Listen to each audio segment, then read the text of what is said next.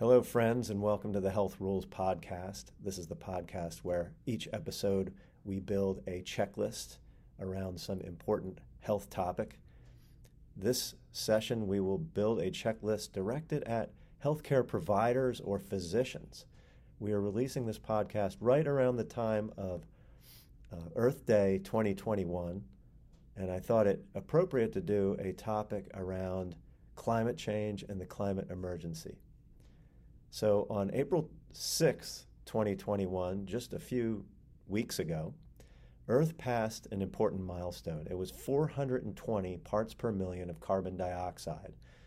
Now, why is this important? It's because that's the halfway mark for us to be doubling the amount of CO2 in the atmosphere. CO2, as you know, is a very important greenhouse gas. It is, uh, to a very large extent, responsible for keeping us warm. It's a blanket that covers the planet. And so, although nothing suddenly changes as we hit this, this threshold of 420 parts per million, um, it, is imp- it, it does show how far we have come with climate change. CO2 and other forms of carbon are called greenhouse gases. They trap the heat. And so, if we were to go ahead and double the amount of CO2 in the atmosphere, which we are well on the way to doing, then we would trap a whole lot of heat. Imagine sleeping under twice as many blankets at night in bed. You would get very toasty and warm. But on, in, on an Earth global level, it's a real problem because that extra warming means a whole lot of extra melting and a whole lot of extra changes in climate patterns. So it turns out that the planet is sensitive to even small increases in average temperature. A rise of about, of about one and a half degrees centigrade is going to be bad, but most people agree that this is really what we want to target. Unfortunately, uh, we are on a path to have much, much more warming. But even just two degrees centigrade, which at this point looks like maybe it's our best case scenario, is far worse than 1.5 degrees of warming. 2 degrees centigrade means large scale flooding, crop failure, wildfires, and the death of nearly all coral reef, and dramatic changes to how habitable our oceans and, and uh, waterways are. So, at current rates of emissions, by the end of century, we probably will see something like three, four, five degrees centigrade of warming.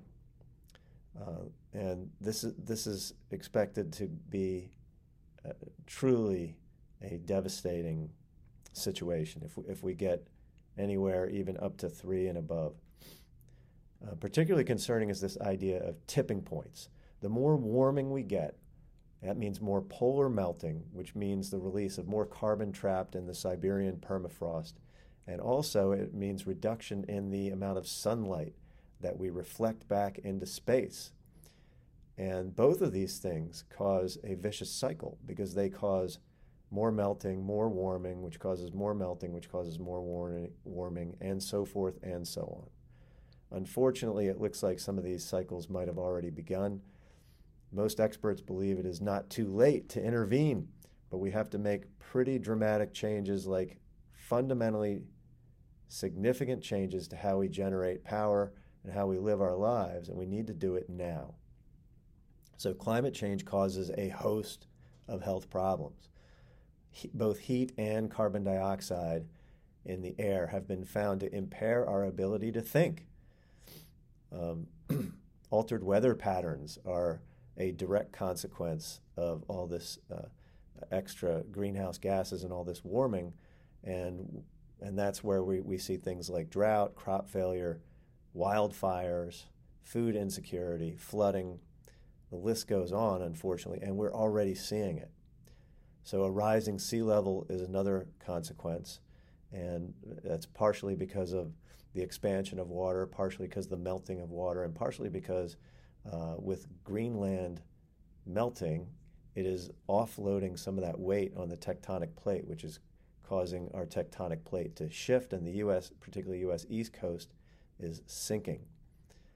So, the worldwide burning of fossil fuels also releases toxins and pollutants like particulates and ozone, sulfur dioxide, nitrogen dioxide, mercury, arsenic, and chromium, and it does it on a massive scale. Particularly damaging is burning coal, but natural gas is certainly also part of the problem. And, and these consequences of all this is uh, damage to our land, our water, and our air. And we humans face the consequences. One example would be PM 2.5, the particulates, these tiny little particulates in the atmosphere.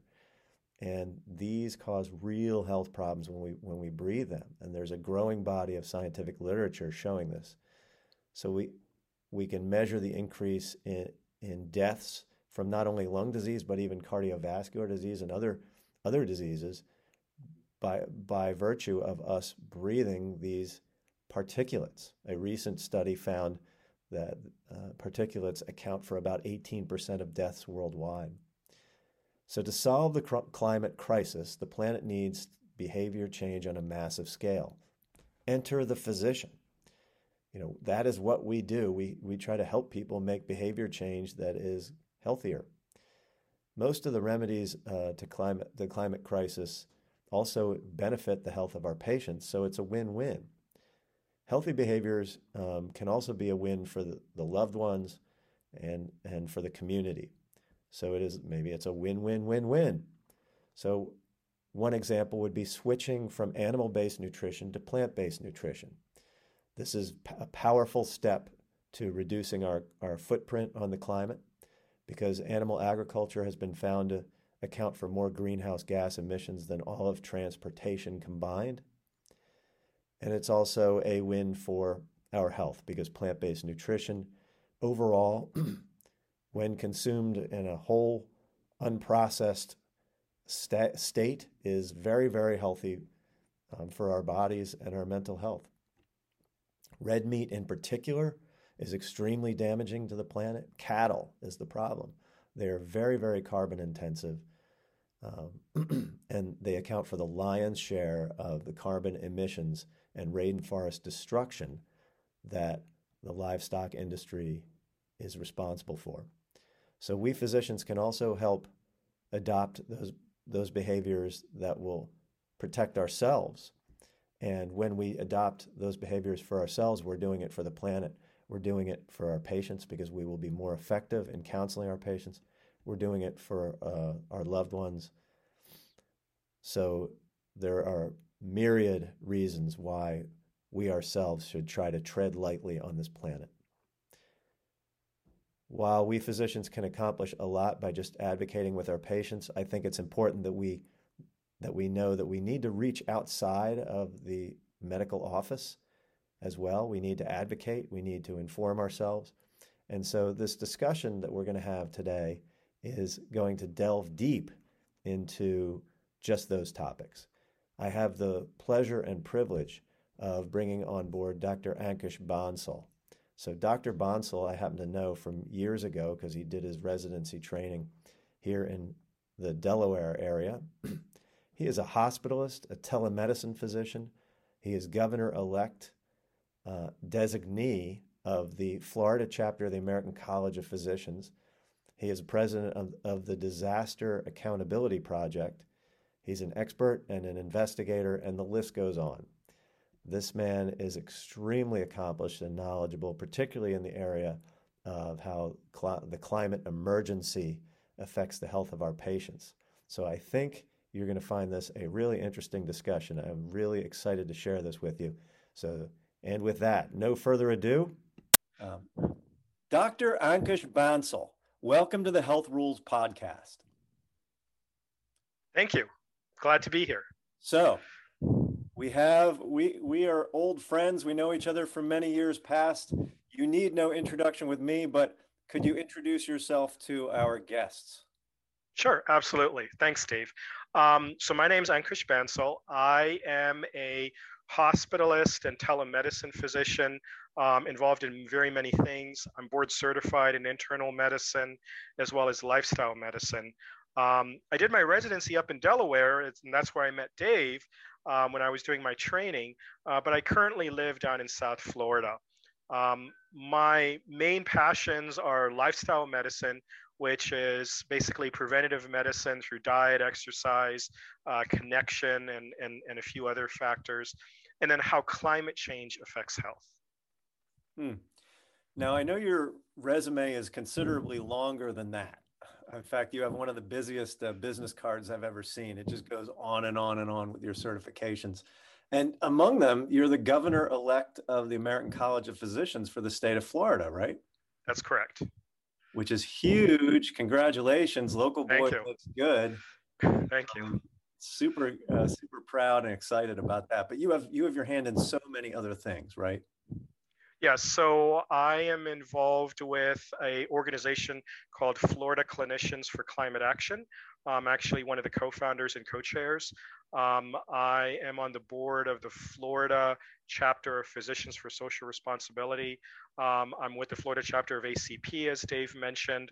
Um, I'm a delegate to the American Medical Association from Florida. Um, and I'm also chair of the um, associate members section of the eHealth and Medical Technology Task Force at the World Medical Association. Okay. And you've been active with the United Nations, right, to uh, promote um, climate health. Is that not correct? Yes. Uh, so through the World Medical Association, um, I attended one United Nations meeting. This was all pre-COVID um, regarding the um, the effects of climate change. Um, and uh, this was back in 2019 um, was the last meeting that uh, people could actually go to, and that was before COVID. And on top of all that, and just still we're just scratching the surface, but you are board certified in lifestyle medicine and a hospitalist. So you have that fairly unusual um, skill set of working sort of treat the, the treatment of the underlying cause of disease into your uh, clinical practice as a hospitalist. That's right. So, um, what I found is that um, patients who come into the hospital, most of the time, um, except for the few cases when it's an accident like a trauma or a um, infectious disease like an, a, a serious infection, it is because of things like heart disease, diabetes, or lung disease and most of the time, that is because of lifestyle habits. So I use that opportunity as a teaching moment um, to help patients understand what happened, how they can prevent it, and how I can help them stay out of the hospital, which everybody wants to stay out of the hospital if they can in the future. That's that's really remarkable to use that as, as a hospital. Most people think of the hospitalist as the, the last person who's going to be talking about these these lifestyle changes but you you see it the the, the reverse that uh, this is a this is a teachable moment for for patients and uh, and and now's the time to um, start talking about uh, lifestyle habits uh, when they're lying there in the hospital bed. That's right. And and most of the time um, the patients who i talk to they're very receptive. Um, i'll do things you know like change them to a plant-based diet which most of the time it starts out with moans and groans like, oh my God, I don't want to do this. But remarkably, by the end of the hospitalization, most of my patients are like, wow, I really like that. I'm going to try that when I go home and see if I can continue that, which mm. is hmm. fantastic.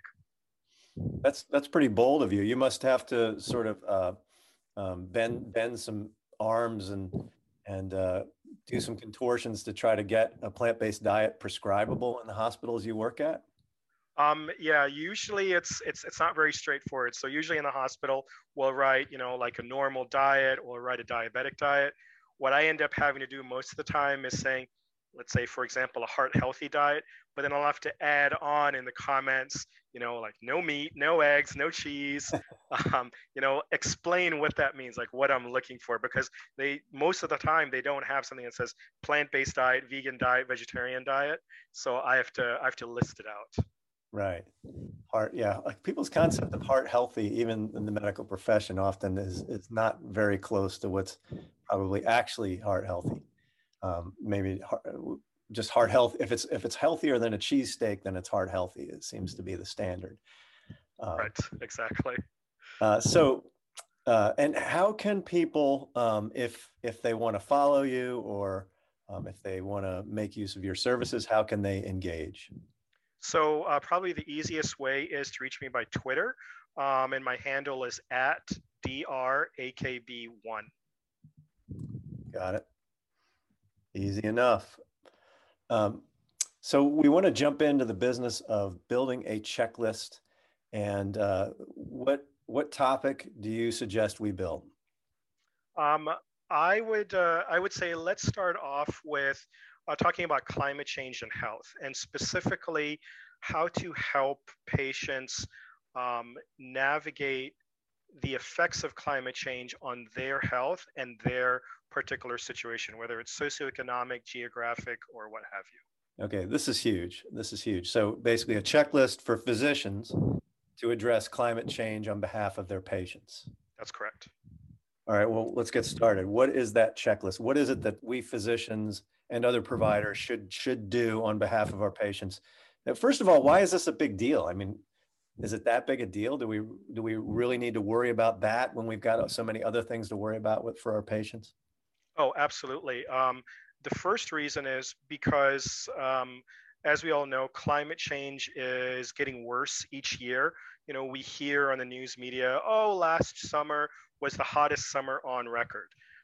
Well, you know, after about 10 years in a row of, oh, last summer was the hottest summer, it's like, well, how far can this go? well it keeps on going. We haven't we haven't heard oh wow this was the coolest summer in 20 years. Hasn't happened yet at least not so far since 2000 i haven't heard that. Um, the second thing is is that we're getting more severe weather events. Um, here in florida it's hurricanes we're getting more hurricanes more severe hurricanes and while they may not be affecting the typical cities like Miami as much. They're moving up the coast and they're affecting more states. So they're moving up to the Carolinas and Virginia. They're moving up the Gulf Coast. You know, Texas has gotten hit a lot by hurricanes in the last few years.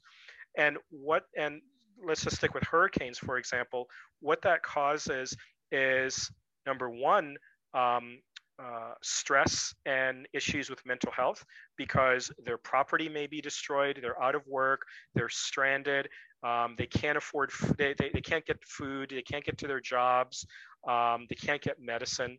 The second thing is trauma. Um, the third thing is infections because you've got all this water coming in, all these pests coming in, um, which leads towards um, infections, you know, like Zika, chikungunya, um, dengue, a lot of these diseases that have come in. Um, the third thing is, you know, you can get hurt by falling debris or washed away debris, the flooding, all of those sorts of things. In addition, we have more fires, for example, in the West. Um, which, as everybody has seen every single year, has become more severe, affected larger swaths of land and affecting more people. We get more floods um, and severe storms in the Midwest, um, and even storms up in the Northeast. And so this is affecting everybody in terms of their livelihood, but also their health. So think about if you're on a lot of medications and you've got very te- tenuous um, uh, medical problems, and you're not able to go to your doctor because the doctor's practice has been washed away, for example, or the pharmacy's been washed away, or they can't even get supplies to the pharmacy. How are you going to take care of your illness? And on top of that, you've got the stress of losing your house, losing your job, your your kids being sick, um, whatever the or or you having a broken leg. How are you going to take care of that? And so it leads toward it leads toward um, uh, more health problems and more death.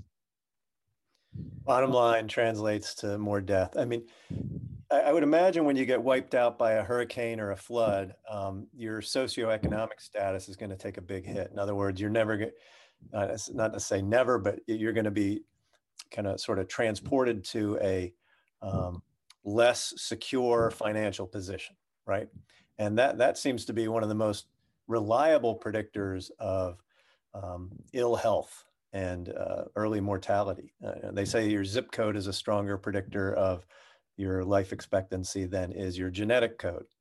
So I could see how um, you know these these natural disasters uh, can be a very big problem, um, and some of it's even more subtle, right? Like because you have um, some of some of these um, uh, elements that are characteristic of climate change, the emissions, the pollution, that carries with it uh, health harms as well, right? Yes, absolutely. So, you know, when we talk about air pollution, um, you know, this directly affects people who have diseases like asthma, which is becoming more common, especially uh, unfortunately in children, um, as well as uh, lung diseases like COPD, chronic obstructive lung disease. Um, and it's not just in people who are smokers. So I'll give you an example. Uh, when I was at one of the United Nations meetings, there was a, a lung physician um, from New Delhi, India. He's actually one of the world experts on how air pollution affects lung disease. And he was talking about um, lung disease in New Delhi. Now, granted, New Delhi is far more polluted than any other city in the U than any city in the U.S. It's actually more polluted, generally speaking, than even Beijing, China at this point. But what he was saying is that he's done a few research projects and he's looked at the lungs post mortem, so after after death, of patients um, who lived in the city versus those patients who lived out in the rural areas. And these were people in their, let's say, 20s, and their lungs looked like people who had been smoking for 30 years, despite the fact that these people had never smoked a cigarette or a cigar a day in their life. Oh my goodness, that's that's so tragic. And uh, I guess it's uh, appropriate to say that uh, some of these particulates and, and uh, pollution doesn't just affect lung disease, right? I mean, uh, there was a recent report that uh, the PM 2.5 particulates were causative in the death of 18% of people worldwide, something like that. Uh, and a lot of these deaths are cardiovascular. They, they, they cause inflammation throughout the body. Uh, um, uh, they cause heart attacks. They cause strokes. They cause cancers, right? Absolutely. So, so one of the tenets of cardiovascular disease, both heart disease and stroke, is that there's this thing called the two-hit hypothesis. You need both the um, cholesterol or the fat buildup in the arteries from the foods that you eat, but you also need inflammation. So, what they found is that these particulate matters, obviously, they're not going to increase the cholesterol, but they're going to increase the inflammation quite a lot. So that's why it directly affects the heart and the brain in terms of cardiovascular disease. Um, so yeah, you get more heart attacks, even just chest pain, which which is basically a precursor to a heart attack if it's not caught early enough. Which is why they say whenever you have chest pain, go to the ER right away because you may have a heart attack, and if we can prevent the heart attack from happening, that's going to be so much better for your heart.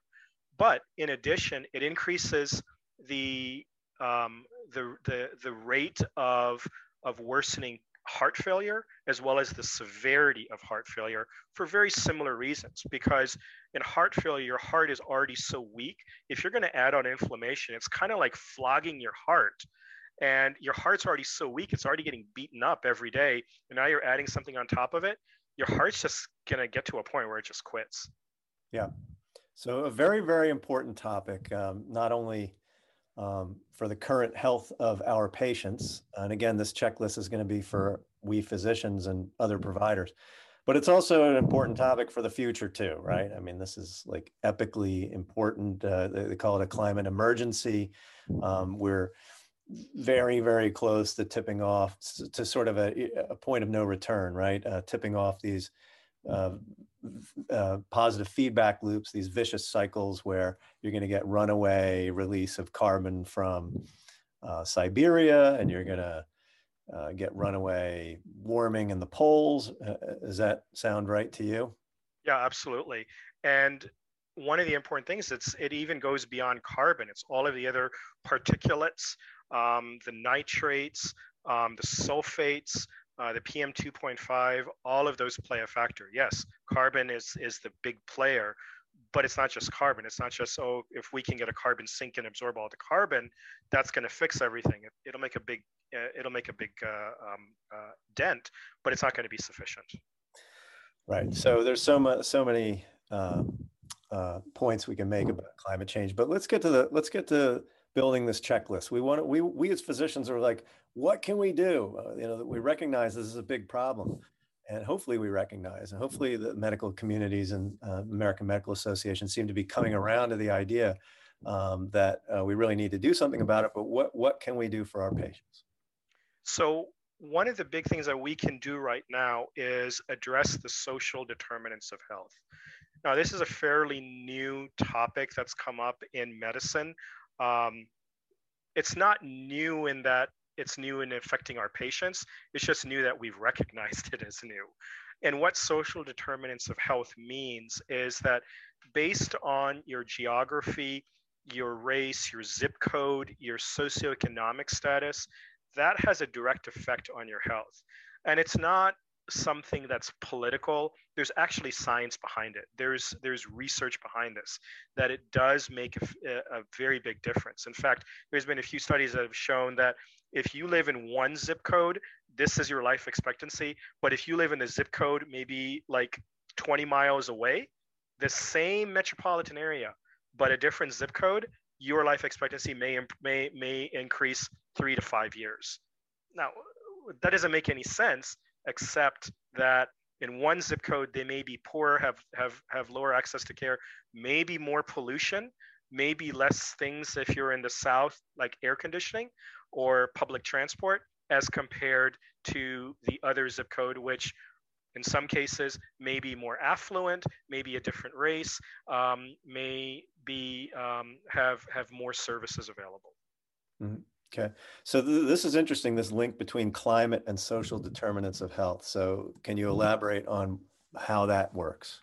Yes. So, going back to heat, the heat example. Let's say I'm I live in Florida. So, you know, most of the year it's fairly hot for most of Americans that that you need air conditioning. And and there's even and there's and there's even an air conditioning company ad here um, down in South Florida that says, you know, in Florida air conditioning is not a luxury, it's a necessity. It, it, it really is. And for those people um, who are of lower socioeconomic status or financial means, you know, they may not be able to either A, afford air conditioning, B, afford the electricity for the air conditioning such that they get behind on their electricity bills and their and their electricity may get shut off or c can't afford the maintenance of that air conditioning that's probably running most of the day if not all day every day. Um, so what that does is let's let's say we have a patient with asthma. They've got the inhalers they've got the medications but it's always hot. And with that, especially living in Florida where it's a more humid environment, it gets more humid. And heat and humidity will attract more pollutants, and they'll breathe in those pollutants. It'll cause inflammation and asthma. Basically, the way it works is you get a lot of inflammation in the lungs and you have trouble breathing. So that's where that comes in, where air conditioning is important. But if you've got pollution on top of it, air pollution in the surrounding environment, that person really doesn't have much of a chance because as soon as they step outside, they're going to have an asthmatic attack. Okay. So our, our step one here is address social determinants of health. Well, that merits its own whole set of checklists. But um, briefly, with respect to the climate change issue, um, what can we do as physicians to address this? Sure. So the first thing would be to address their symptoms and their treatment. Number one, are they managing their symptoms? Do they understand their symptoms? And with that, do they understand what the triggers are? For example, heat, pollution, either in the house or outside the house, people that are smoking, either inside the house or outside the house. Is their car in working order? If they use public transportation, is the public transport reliable, but also is it are they using clean energy when possible? Obviously, the patient has no control over that um, but that'll come later towards advocacy. So, um, so that's where you start off with. The third thing is, do they have adequate AC and or heating depending on where they live in the U.S. The third thing is, going back to the medications, are they even able to afford the medicines? Are they even able to get the medicines, either to go to the pharmacy or have it delivered to them? You know, that's the big thing that people are talking about for the last few years that medicines are unaffordable. Well, we can do all this stuff for climate change, but if they can't afford the medicines, then you're kind of stuck right there. So that's where I'd start off with addressing their environment and their ability to get medications and manage, understand, and know the triggers of their symptoms, whether it's lung disease, heart disease, or kidney disease, for example. So it seems like part of the task for the physician is to know what services are available and yes. make sure that patients are availing themselves of those services. Uh, yes, and that may require um, enlisting help. So, for example, from social work or from government agencies, you know, like senior services or um, uh, or, or other services from the government. That also means that, for example, let's say you have a patient who is an asthmatic or with COPD, and their electricity has been shut off for non-payment to enlist the help of social work and get in touch with the utility company and say, look, we understand that there's non payment, but electricity is a requirement. It's a medical requirement for this patient. In most jurisdictions, and you have to check your own jurisdiction, but in most jurisdictions, if it is a medical necessity, the utility company is barred from shutting off the electricity. Okay. Because they may need it for AC, they may need it even for oxygen tanks. That's helpful. So, I mean, you know, addressing social determinants, it can be a very, very tough challenge, but um, some of the lower hanging fruit would be make sure that uh, they're getting um, breathable air with, and adequate air conditioning, um, getting things like that paid for where there's public assistance, um, addressing the medication affordability, which you can do through getting people onto generic medications um, potentially disease reversal with lifestyle medicine, right? Like so yes. that people don't need those medicines in the first place. Um, and uh, and then there's the transportation issues. Sometimes there's free transportation services, especially to and from medical facilities. So you kind of have to become an expert on what services are available in your area, right? That's right. It's going beyond, you know, diagnosing and treating, but knowing your community and understanding your patient holistically like what are the challenges that they face and how can you help obviously you're not going to be able to fix everything but you can you can enlist help to help you with that in mm-hmm. the united states we spend a lot of money on healthcare but we spend way less money um, on on social services than than do other countries um, rel- relatively right. speaking and uh, so i guess the the onus is on us, the physician, to make, make up for that gap through, um, you know, better connecting people with what's available. Okay. Anything else to, to mention with regard to social determinants of health? Um, so the social, we, we kind of, you kind of touched on the lifestyle. So that's another thing that I would recommend um, discussing with your patients, um, understanding what their limitations are geographically and financial. But, you know, for the, broadly speaking, um, recommending to them to focus more on a plant based diet. And again, it doesn't necessarily mean they have to go vegan because it may not be possible where they're living, um, especially if they live in a food desert, but as close as they can get to that um, within affordability and availability. Um, you know, I've worked in a lot of food deserts and it can be really hard to find fresh items um, in which case they may have to find, uh, may have to get packaged or processed items. But to teach them, okay, how to read labels, what to choose, um, how to divide your plate, um, that will help a lot on A, controlling their, their diseases, B, reducing their medication burden or even getting them off of some medicines, and C, improving their health in the long term, and also D, preventing hospitalization as much as possible. So we talk about healthy lifestyle. Yeah, you want to reverse somebody's um, COPD or you want to minimize the progression of it or, or, their heart disease. You you know you want them to exercise. Mm-hmm. Um, so food, agreed. Food is super important. And food, the nice thing is you you don't you know is provided you can get it, provided you're not in a food desert, you can get healthy food and eat it um, in, in comfort of your air conditioned home. But what about getting outside on those days when the ozone level is really high, the particulate level is really, really high, the air is unhealthy?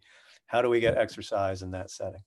Yes. So so the next thing would be to teach patients about okay, you know, on a hot day or so on on a hot day, check your weather report either on the radio, on your phone, on TV. See what they're saying about the air quality index, seeing what they're saying about the ozone level and what the forecast is. If it's a day where they're where they're saying that it's likely to be an unhealthy air day, um, whatever metrics they use, you know, still go outside to get exercise and fresh air, but don't go in the middle of the day. Go either in the morning or in the evening or both, because the air pollution level will likely be lower. It'll be less hot and you can still get fresh air. Now, if you're an asthmatic or somebody with COPD, obviously have your inhalers with you. Um, if it's a polluted day, probably may not want to go outside that day, as, uh, like a very polluted day, or as we're all doing right now during this pandemic, wear a mask. Um, that that may be helpful as well. But generally speaking, you want to go in uh, at the less hot parts of the day, which generally will be the less polluted parts of the day, okay. which is the morning or the evening. So important to get those steps in if you can. At what point is it um, is it better to just not exercise? The, the air is so bad that you just just become sedentary. It's it's better option. I don't think there's I can't think of of a time when it's not good to exercise. You just have to be creative. If you can't exercise outside, you can exercise indoors. You know, you can do you can do certain activities indoors. Uh, you know, it's it's you don't have to be doing aerobics or running a marathon or calisthenics or CrossFit or anything like that. That's not necessary. Any kind of physical activity beyond just normal walking around the house or getting up from the couch to the kitchen and back or from your desk to the to, to the kitchen and back that's that's that's really the minimum that's that's needed. Okay. Understood. All right, so we're we've addressed social determinants to the best we can today, and that's obviously a, a lifelong pursuit to continue to keep trying to um, improve that for our patient population. Um, and then you've you've talked to the patient about the importance of lifestyle um, because um, I guess it's particularly. Would you say it's particularly important uh, in the setting of climate change for um, someone to all, all the more reason to um, try to reverse those chronic diseases, I guess. Um, I yeah, I, I, would go with the latter that it's all the more reason. I don't know if it's more important because of climate change, but it it it has a bigger impact because of climate change. Okay. Because climate change puts you at risk for more diseases. Um, so all the more reason that we've, we've got to live that healthy lifestyle. So insert discussion here about the, the six pillars and um, diet, whole food, plant based, and and exercise. Um, being mindful of food deserts and other challenges to, in a in a social economically disadvantaged setting. Um, what else are we going to put on this checklist uh, of of how to address climate change for our patients? So the next thing would be to um, eliminate uh, harmful habits. So number one on that list is smoking. So if you smoke, Right. So if you smoke, all the more reason to quit smoking, not just for climate change, but it's it's it's better for your health, even if you don't have lung disease, because it will directly affect your cardiovascular health. And you may say, well, my patient doesn't have heart disease right now. Well, let's keep it that way that they never have heart disease, at least not from smoking. Um, so you want to help them quit smoking, and that requires an ongoing process. It's not just you know what you need to quit smoking you, let's let's set a quit date for for eight weeks from now no it's more than that it's coaching them along and then once they do quit checking in with them on a regular basis whether it's six months or every year to make sure that they haven't fallen back into that habit it's also excessive alcohol consumption and drug use as well um, so that would be the next thing um, because that also affects uh, your health, particularly in climate change. Um, sleep habits, uh, because you know if you don't get restful sleep or enough sleep, that is going to affect uh, inflammation and stress in your body. And as we've said, climate change increases inflammation and stress on your body. So you don't want to be doing anything doing anything to help climate change del- deleterious effects. Okay, so sleep sleep's important, um, and it's always important for almost every disease process. That's right. Um, but um, I guess uh, in the setting of climate change, it's like all the other lifestyle factors. It's it's uh, yet more important. Right. So the next thing that I would address is from the physician perspective, is advocacy on the micro level and the macro level. Okay.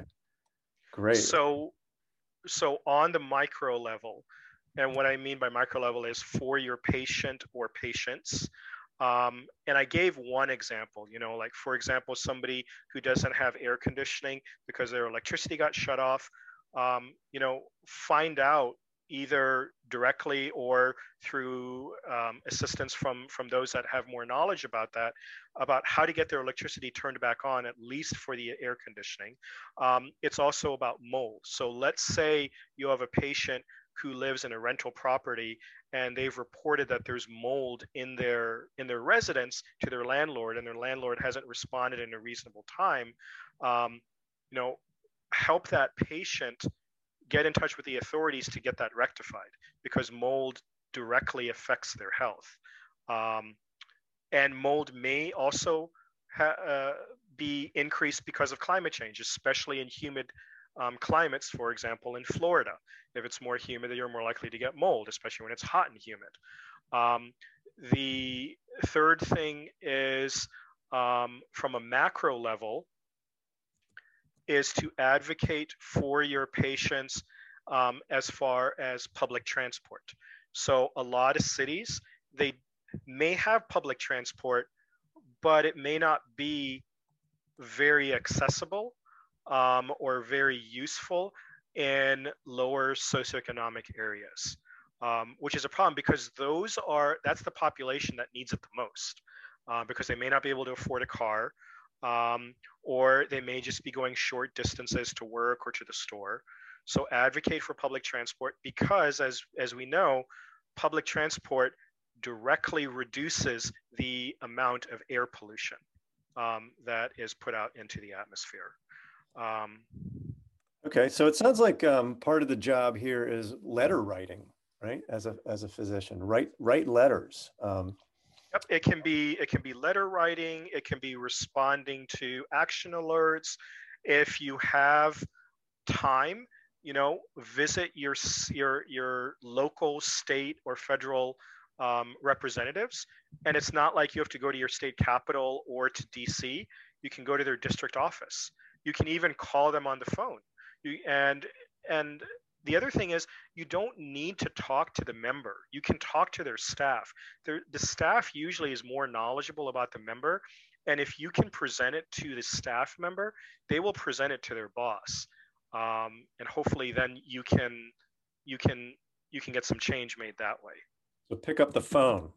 Pick up the phone send an email write a letter whatever it is just have a conversation with your with your local representatives or state or federal. Okay, so state or federal representatives. These are the key key target audience here. I suppose places of business as well, um, potentially. Yep, absolutely.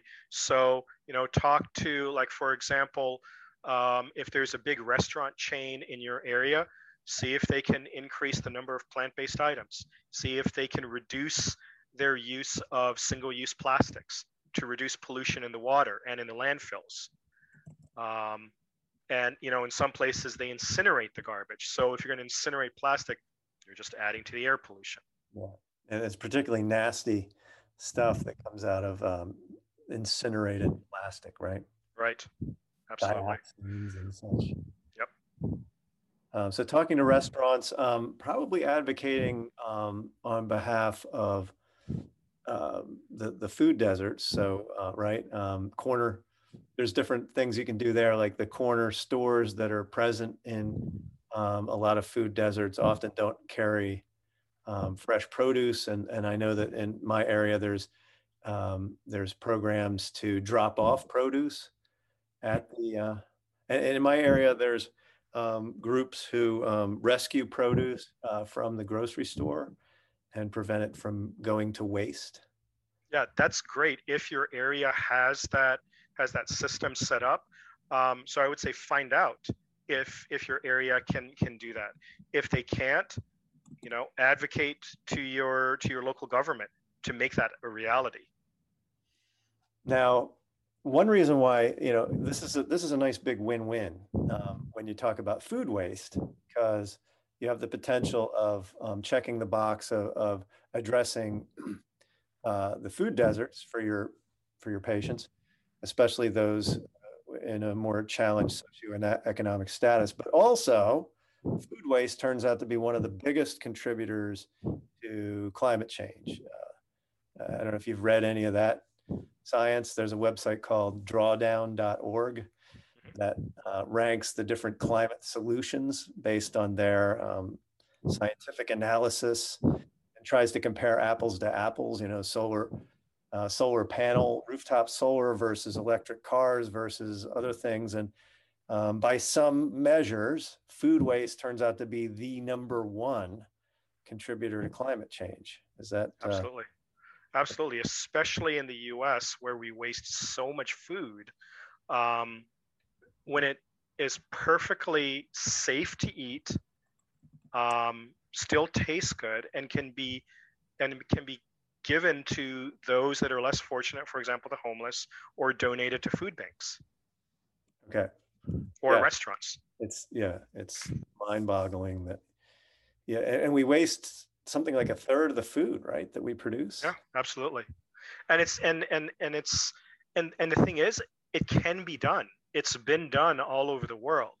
Um, I remember speaking to a city official at a meeting one time from uh, the city of Ghent in Belgium, and she wanted to to actually do this. You know, um, save food that was going to be discarded and a give it to restaurants and b give it to the homeless population and she told me that you know she had a lot of resistance from the local government initially but then when she presented it and the cost savings and how it would help um, in terms of crime reduction the homeless population um, all of those sorts of things they they were all for it and it's been a tremendous success. In fact uh, she said it's it's it's growing to other cities in the country.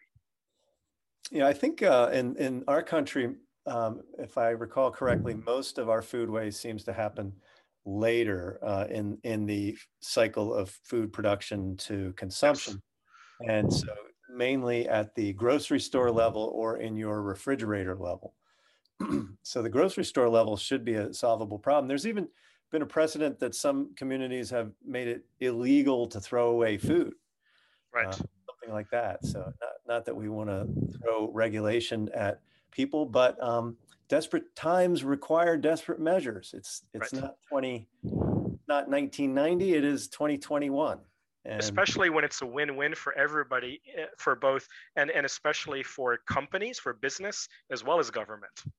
I don't I don't see the downside for for anybody involved. The win-wins are huge, but sometimes those uh, institutions uh, that um, that are in power need to be convinced that there is actually a win. A lot of one of the challenges is that a lot of the existing institutions uh, don't really want to change very much.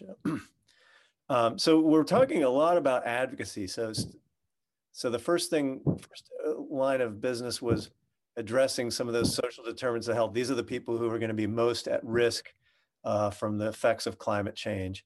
Um, and then and then getting to sort of the lifestyle stuff which is always important especially when you're faced with rip roaringly high levels of particulates and pollution in the atmosphere um, and heat and other things that are compromising your um, your health.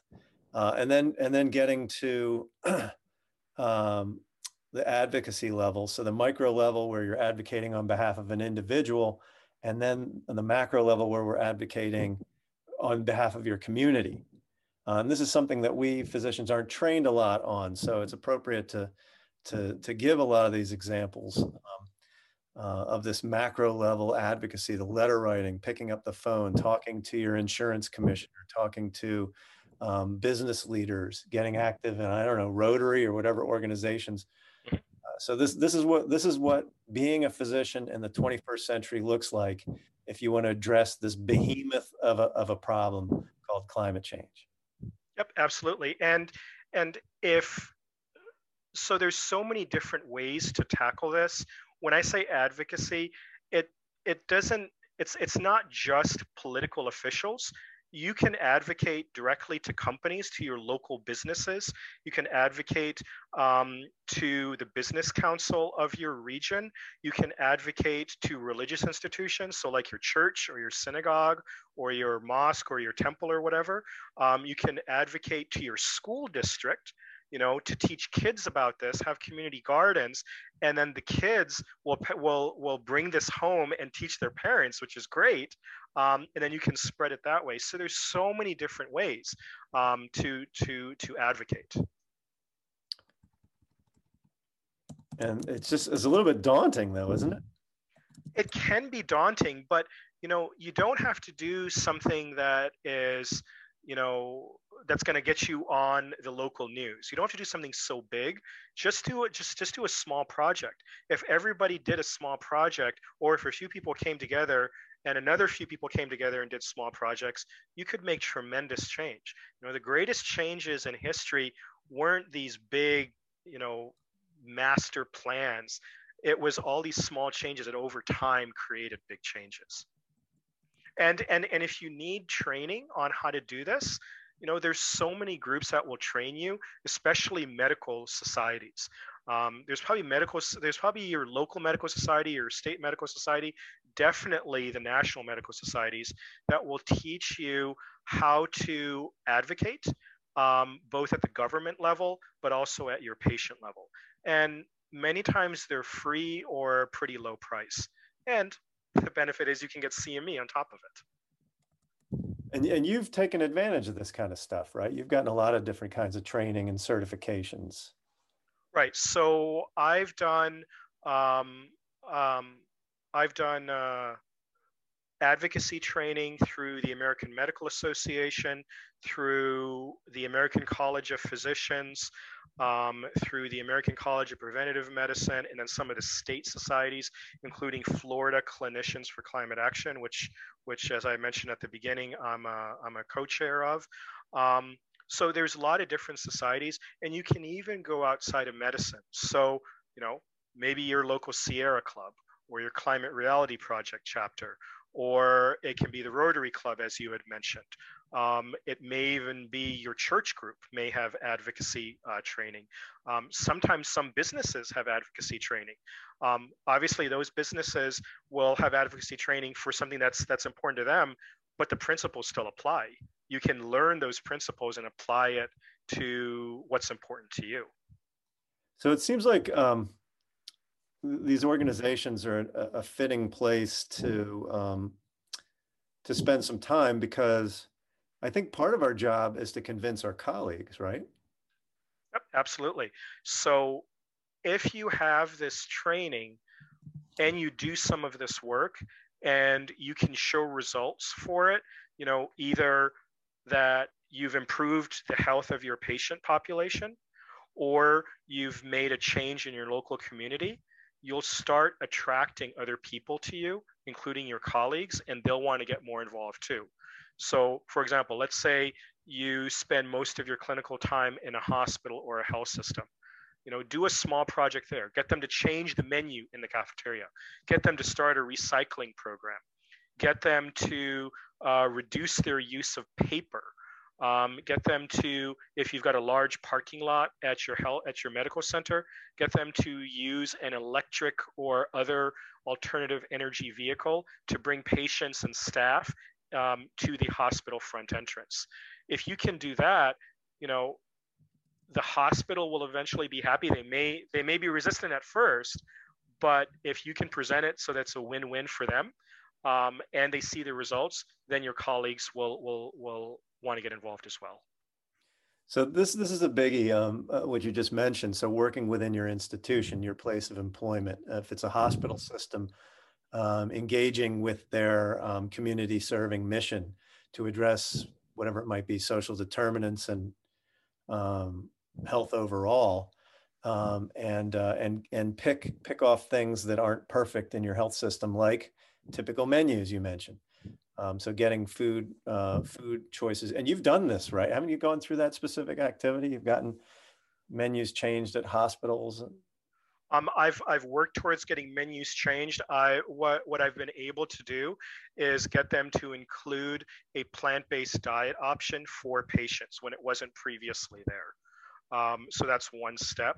Um, there's a few, actually, there's more than a few hospitals around the country that now have plant-based or vegan menus that are available to the patients.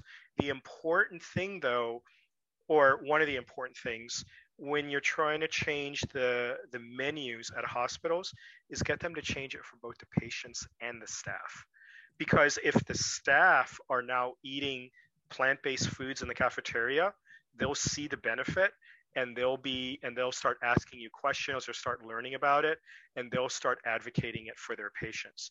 Because you know a lot of people who don't eat plant-based diets but eat the typical american diet they may think well plant-based i'm not going to eat a salad every day no way.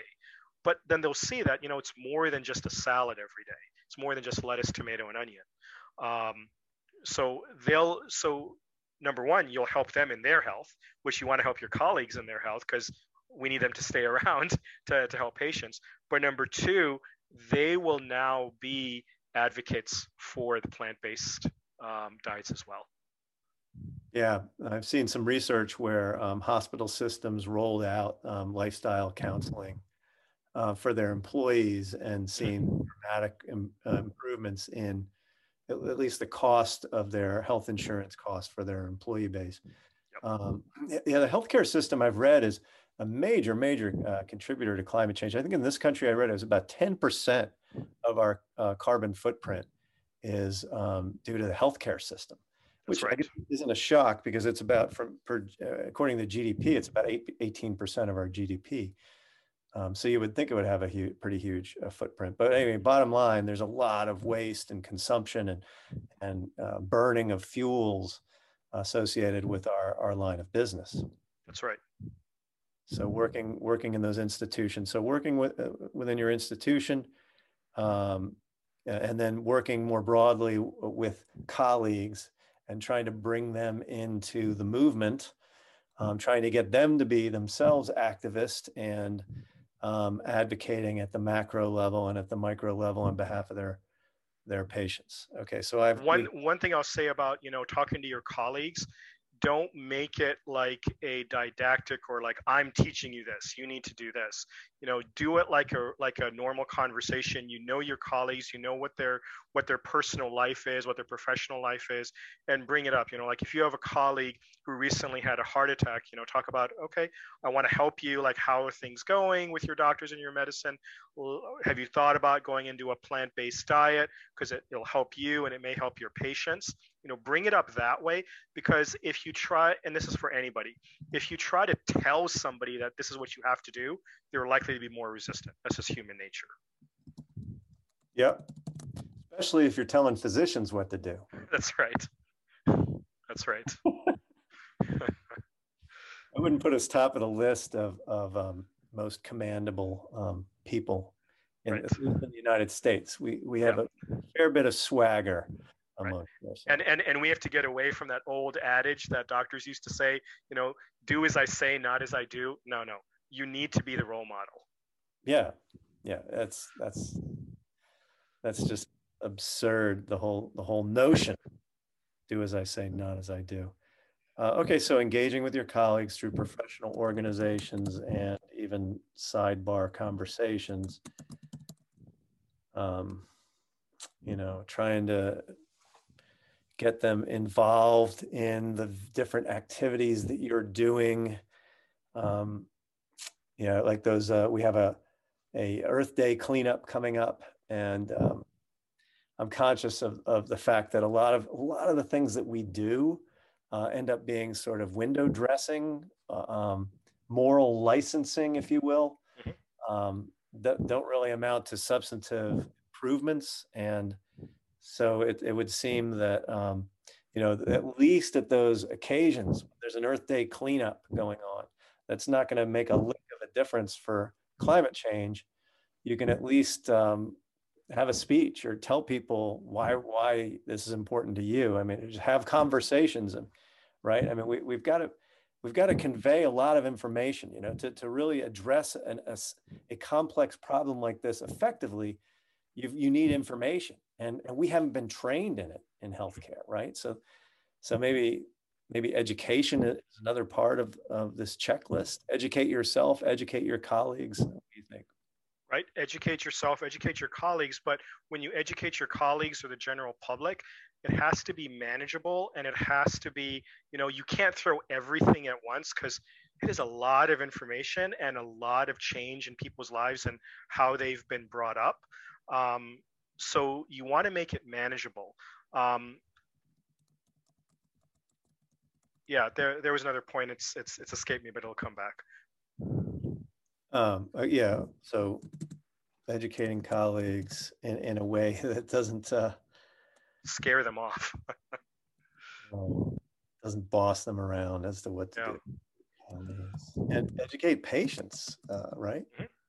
I mean, educating patients as to why climate change is important. You know, if, if we don't get the mass uh, level of interest in changing then there's no way we're going to meet uh, the International Panel on Climate Change's um, goals and, and stay within our carbon, bu- carbon budget um, by year 2030 to, to avoid the runaway climate change that we uh, so dread.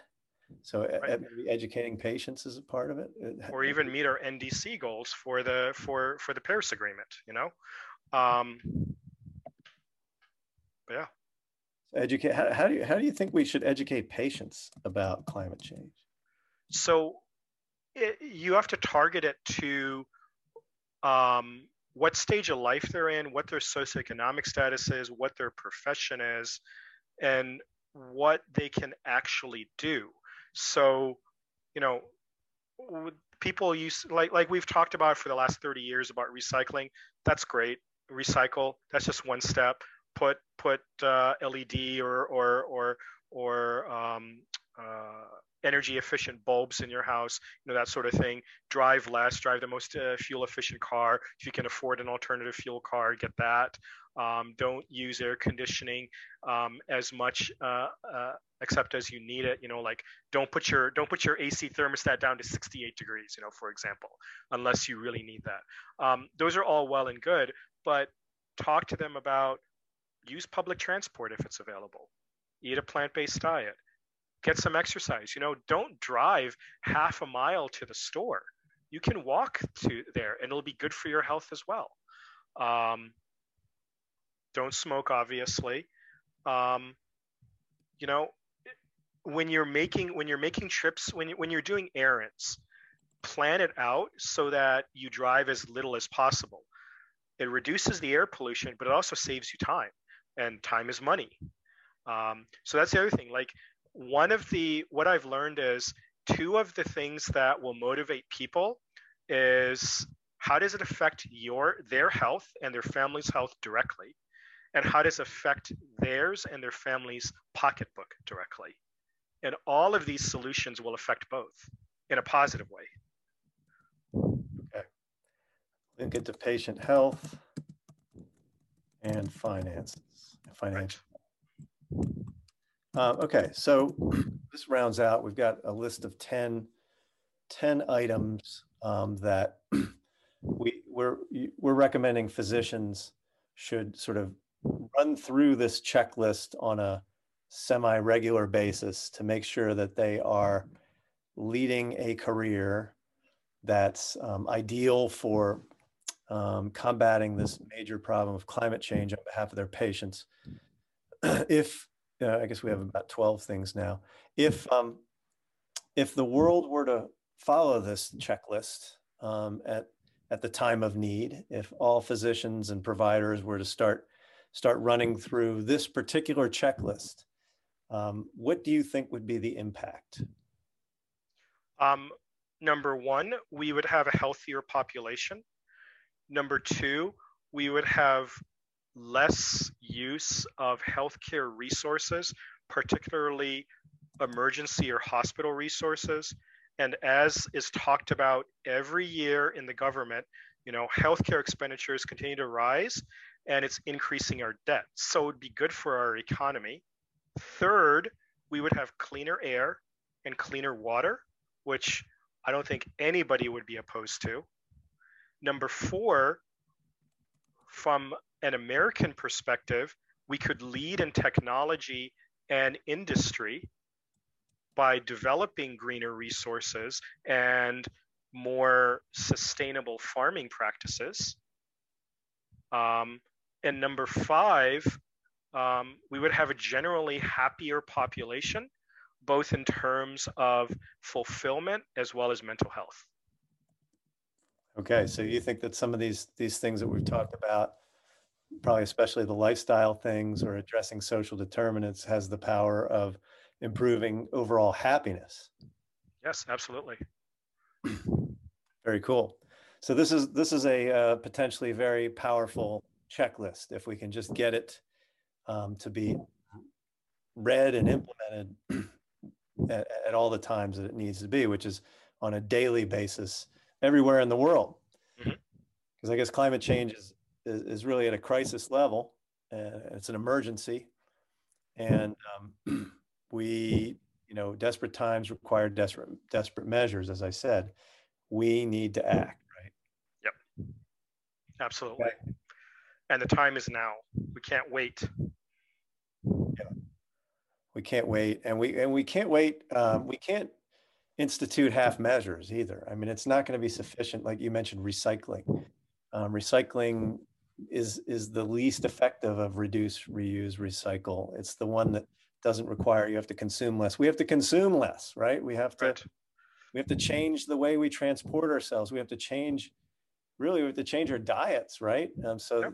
dramatic changes are required here. This is not a time for moderation. We need active measures. For the recycling example you gave, that's a passive measure.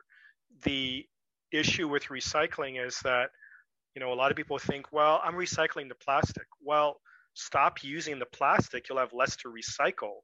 If you stop using the plastic, then that's better because then you still are using energy to recycle it, if it's even getting recycled. Right. Many times it's just getting thrown away in a landfill, either in this country or another country.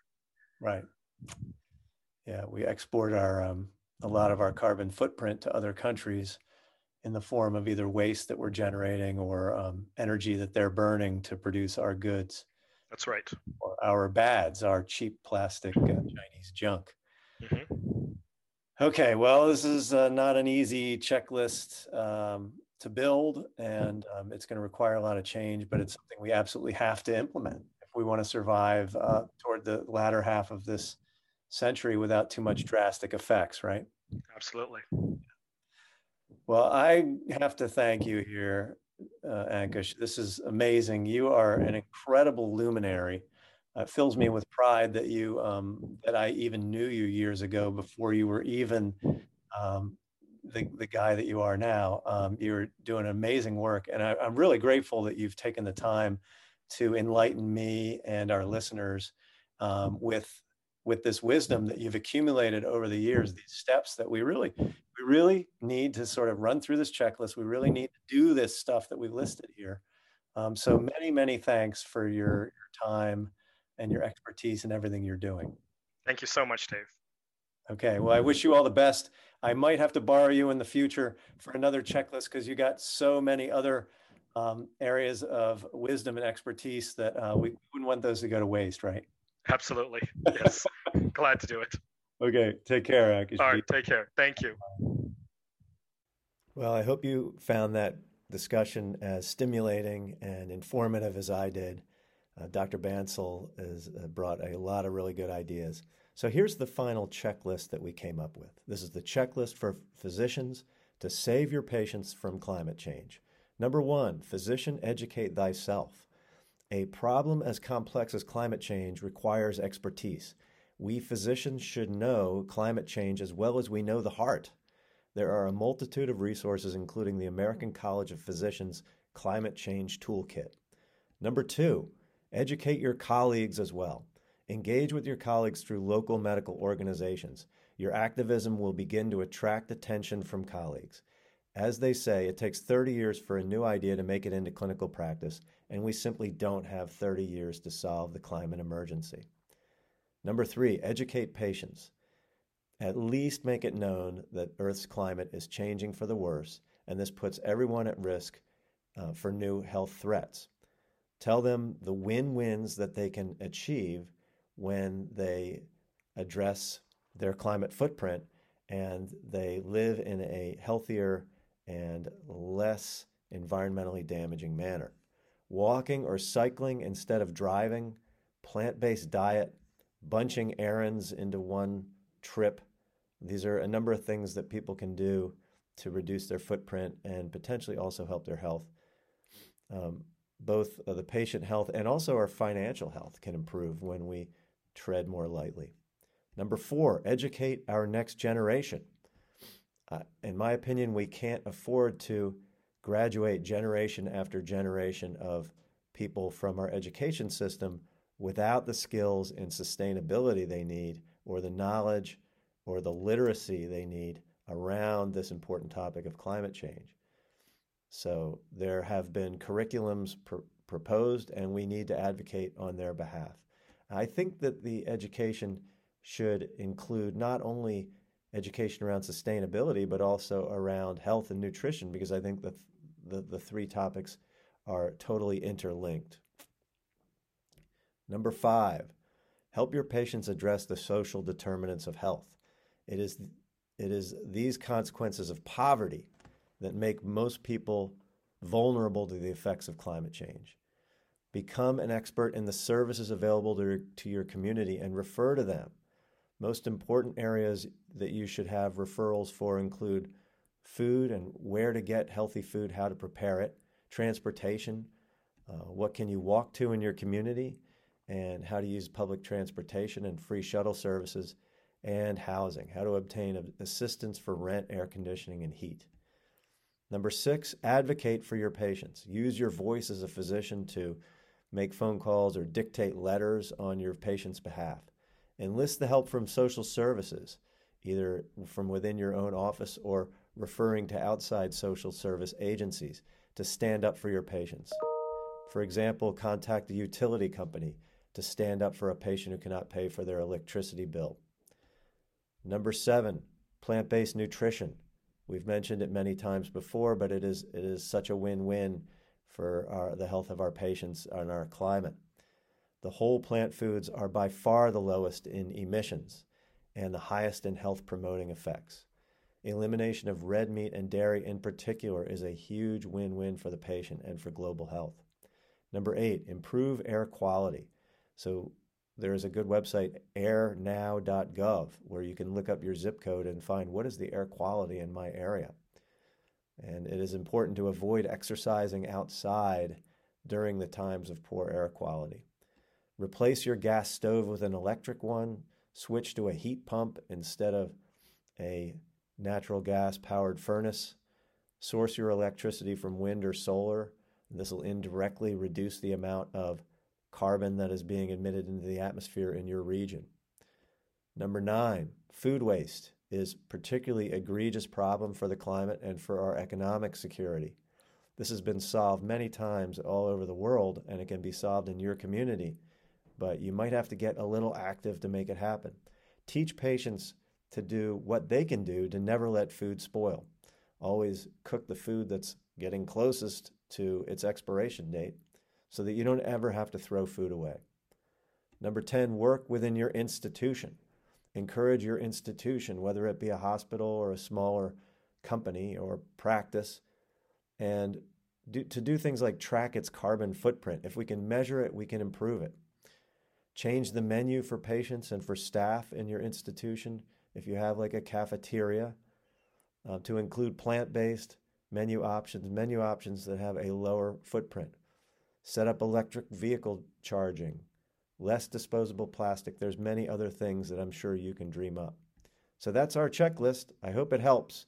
And please feel free to visit the website healthrules.org where there is a page uh, about this checklist and including this podcast recording, but also a handout that you can print out. And with that, I will wish you happy Earth Day, everyone.